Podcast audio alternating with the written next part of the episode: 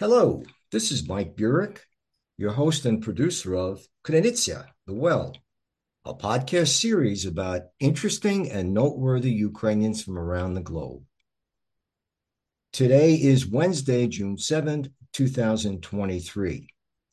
This episode is produced for The Ukrainian Weekly, a newspaper published in English in the United States for the global Ukrainian community since 1933 territorial defense forces in Ukraine. Our guest for this episode is the Ukrainian Canadian Daniel Bilak, who is a former chairman of Ukraine Invest, a partner at the law firm Kinstellar, and now actively involved in the territorial defense forces in Ukraine. Welcome, Daniel. How are you? Great. Thanks for having me on your show. Yeah, thanks for joining us today. So, to start off with, can you give us some background on your education and your profession? Sure. Uh, as I as I tell people, I was born in a small Western Ukrainian village called Toronto, and uh, I, I, grew up in the Toronto area. I uh, went to school, went to law school in uh, in Montreal at McGill, um, and uh, and started practicing law in Toronto after that. It was uh, still the age of the Soviet Union. Gives you an idea how old I am and um, and so I uh, uh, you know I was practicing law in Toronto, and then the uh, Ukraine declared its independence in 1991, and I, one of our clients was the Canadian Banknote Company um, that was uh, engaged by the Canadian government and the Ukrainian Parliament. Uh, this was still the Ukrainian SSR uh, because it was still before the independence uh, to print the new currency for Ukraine, the hryvnia, a new old currency, because this was historically the uh, the currency of Kievan Rus uh, during the time of Prince Grand Prince Volodymyr. And so uh, this the Ukrainian Parliament wanted to uh, print the currency as an attribute of sovereignty, and that's how it got started in Ukraine. It was quite an exciting project. Can you talk a little bit about your Ukrainian roots in Canada? Did your parents come from Ukraine? My mom was born in Canada of Ukrainian Im- immigrants who came uh, between the wars. And uh, my father came to Canada uh, after the Second World War. So we, I grew up in a you know typical diaspora Ukrainian Canadian family in the in in the Toronto area. Went to Plast, uh, went to Ukrainian school. Um, so we we had had all of that. Something I think your many of your listeners can relate to. When did you move to Ukraine? And I think you alluded to why you did, but if you can just recap on that. Yeah, the I mean, you know, I never expected in 1991 to be living in Ukraine. I mean, I've I've been essentially living and and working in Ukraine for about uh, 30 years. Uh, for the first from about 1993 to uh, 1991 to 1994, I was traveling back and forth uh, between uh, Canada and Ukraine. Uh, I started to do other work for clients in uh, uh, in Ukraine beyond the the banknote deal, and um, and then in we I, I, was involved in in starting a legal foundation with some people from the Ukrainian Parliament, a fellow named Serhiy Holovaty, who's now the uh, chairman of, this, of the Constitutional Court of Ukraine, um, and a Ukrainian Canadian named Halyna Freeland, who is the mother of Chrystia Freeland, the Deputy Prime Minister and Minister of Finance of Canada today. So it's a, it's a small world. And uh, we created this uh, organization called the Ukrainian Legal Foundation that was basically almost a parallel organization to the Ministry of Justice. We were the ones that were driving the uh, uh development of a new constitution, a new civil code, a new criminal code. And um, in 1996, 1995, 96, Ukraine, through Serhiy Holovaty's efforts as a young people's deputy, became a member of the Council of Europe. And it actually became a member before Russia did, which was a key objective. And as part of uh, the terms of accession to the Council of Europe, uh, there was a whole list of things that Ukraine undertook to uh, to do as homework a new constitution, a new civil code, a new criminal code, a new law on the uh, on the procuratura, a new law on the uh, on the legal profession. So you know, basically a complete overhaul of, of the legal system. And so he was asked by the president uh, Kuchma to become minister of justice to put all of that into place. And he called me up and he said, Look, I need your help. I don't know how to do this. And I said, Well, you think I know how to do this? And uh, so, completely unencumbered by any knowledge and experience of how, how to uh, overhaul a legal system in an emerging democracy, we went ahead and tried. And uh, we, uh, it, was, it was great fun. Uh, we were basically had to restructure the, uh, the Ministry of Justice completely to basically along the lines of, of how to implement all of these terms of accession. And that was my introduction into, into administrative reform. And so from that, we went on to restructuring other ministries uh, over a period of time. By this time, I'd moved to Ireland and then, then to Ukraine. And I'd been, basically, I've been living living in Ukraine probably since uh, since 19 pretty, pretty much on, uh, overall since 1996. Daniel, when and why did you first become involved in Ukrainian territorial defense forces? Well, I think I think my previous answer might give you an inkling. I mean, I, I I'm all in here. My wife and my younger children are Ukrainian. They're, they they live here, and uh, I uh, everything I pretty much have is is in Ukraine. I have uh, been involved in helping build this nation in some small some small way for for the past 30 years and you know i'm i'm damned if somebody's going to come and take it away and and destroy everything that we worked for you know i uh, you know in all in all honesty michael i think sometimes in in in north america and in europe uh, people people take their freedom for granted and that uh, somehow freedom is an entitlement. It's something that's owed to you. It's something that you're born with and the government guarantees. You know, you live out here and you realize how fragile a commodity freedom really is. And that if you're not prepared to defend it, somebody's going to take it away from you. And, you know, there's a, I remember the saying from Patrick Henry, uh, one of your founding fathers, uh, live free or die.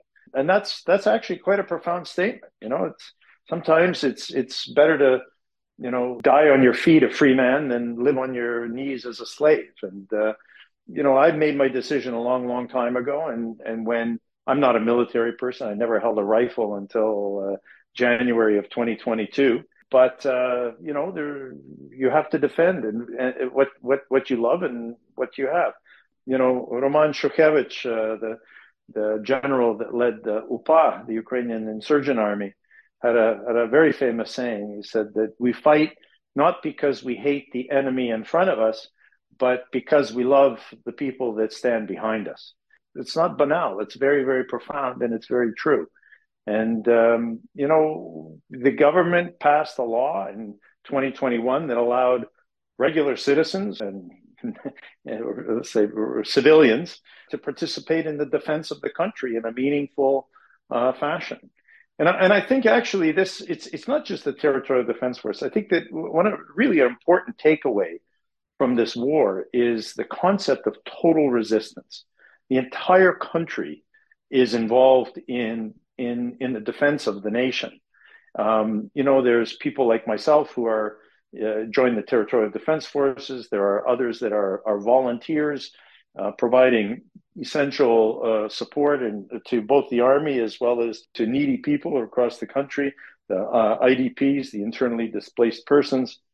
I mean, everybody here is involved. You're either on the front or you're or you're fighting for the front, and and that's a really a, it's really brought the country together, and it's it's really a profound phenomenon that I think we all sort of felt in our bones that was here before, but people were more focused on what divided them in this country than what united them. And, you know, when it came to defending the country and then really what is an existential threat, I mean, we are fighting for our very existence because we have an enemy that wants to exterminate us as, as a people and as a nation. And it's brought everybody together in, a, in, in just a, a, a most fantastic way. Do you think Canada has done enough to help Ukraine during the war? You know, it's funny. I talked to my Canadian friends, and, and most of them complain that, that, that they don't feel that the government uh, has done enough. And I, I, find that I find it kind of odd because I, I don't know what more the government could have done. I mean, we're not the United States, we're not even Britain uh, as as Canadians, and uh, you know, Canada doesn't have the the resources and the size that that these other countries do.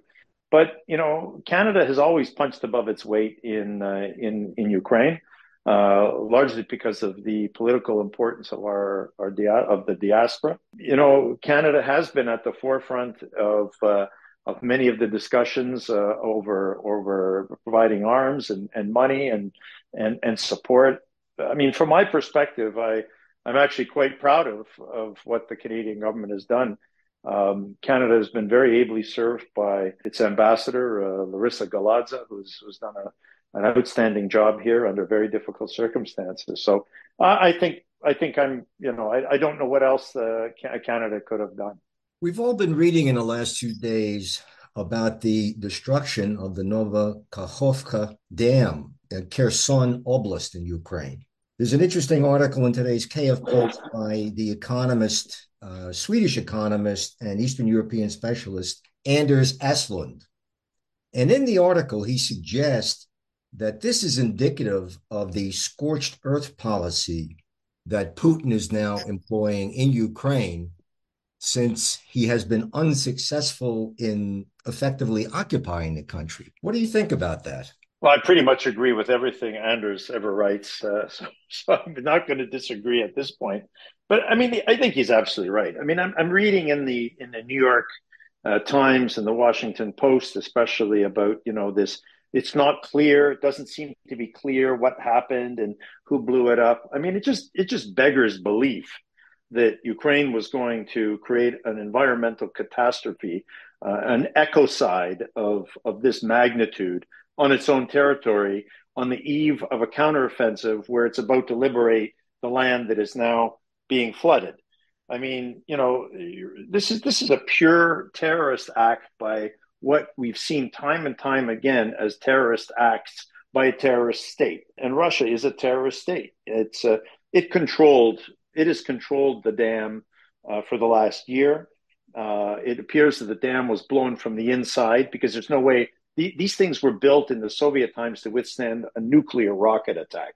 So, I mean, it did not was not blown up by a missile. You know, they've been blackmailing the, the world with uh, potential nuclear holocaust coming stemming from a meltdown of the Zaporizhia nuclear power plant, which draws its cooling water from the reservoir that uh, that the Russians just blew. So that just you know raises the stakes even even more. And you know, they they passed the Russian government passed the resolution last week prohibiting investigations of hydroelectric structures in occupied territories due to terrorist attacks. So I mean, they've been laying the information conditions for this kind of an event for a while. I mean, Michael, what what's driving this is that they, they, the Russians are terrified of our upcoming counteroffensive, and this is exactly how they have prosecuted this war throughout this uh, throughout the last year. That whenever they are confronted by a loss or a, a force that they know they can't beat on the battlefield, they go to war against the civilian population. This is no different. And you know, when you stack all the evidence up about how they have behaved, what they have done, and how the Ukrainian army has behaved and, and the Ukrainian government has behaved and what it's done, you know, played by the rules, has not, you know, it's it's been it's been treating its uh, Russian prisoners uh, very very well. There have been no acts of terror. There have been no extrajudicial killings. I mean, you know, you on the one hand you have a plethora of evidence pointing to the fact that this is how the Russians behave, and on the other hand, when you say, well, could have been the Ukrainians, there's zero evidence that this is uh, something that Ukrainians engage in. It makes absolutely no sense. The fact that you know they flooded basically their first line of defense on the uh, on the south shore of, of Kherson Oblast and cut off the water to Crimea. Doesn't mean that they didn't factor that in. They may just think because you know human life has no meaning to them uh, in any event. They they said, well, you know, we'll do this now uh, to try to forestall the counteroffensive, and then we'll just worry about the rest of this stuff later. And that's exactly how they behave all the time. So, you know, none of this should come as a surprise. And, you know, obviously they've miscalculated because uh, all the evidence points to the fact, and our armed forces have, have come out with a statement saying that this is going to have zero impact on our ability to uh, to move on the counteroffensive. So they've now weakened their first line of defense and may have even made uh, the job of a counteroffensive, if that's where we were going to go, uh, even easier. Because now we don't have to neutralize Crimea. They did it for they did it already for ourselves. We just need to take out the Kerch Bridge now. Daniel, unfortunately, we're out of time, but I do want to thank you for coming on Krynytsia today. Thanks very much. God bless. Slava Ukraini. Slava Heroyam. I've been speaking with the Ukrainian Canadian Daniel Bilak. He's former chairman of Ukraine Invest, a partner at the law firm Kinstellar, and now active in the territorial defense forces in Ukraine. This episode of Krynytsia was produced for The Ukrainian Weekly a newspaper published in English in the U.S. for the global Ukrainian community since 1933. And I'm Mike Burek, your host and producer of Krynytsia. Until next time, that's all for now.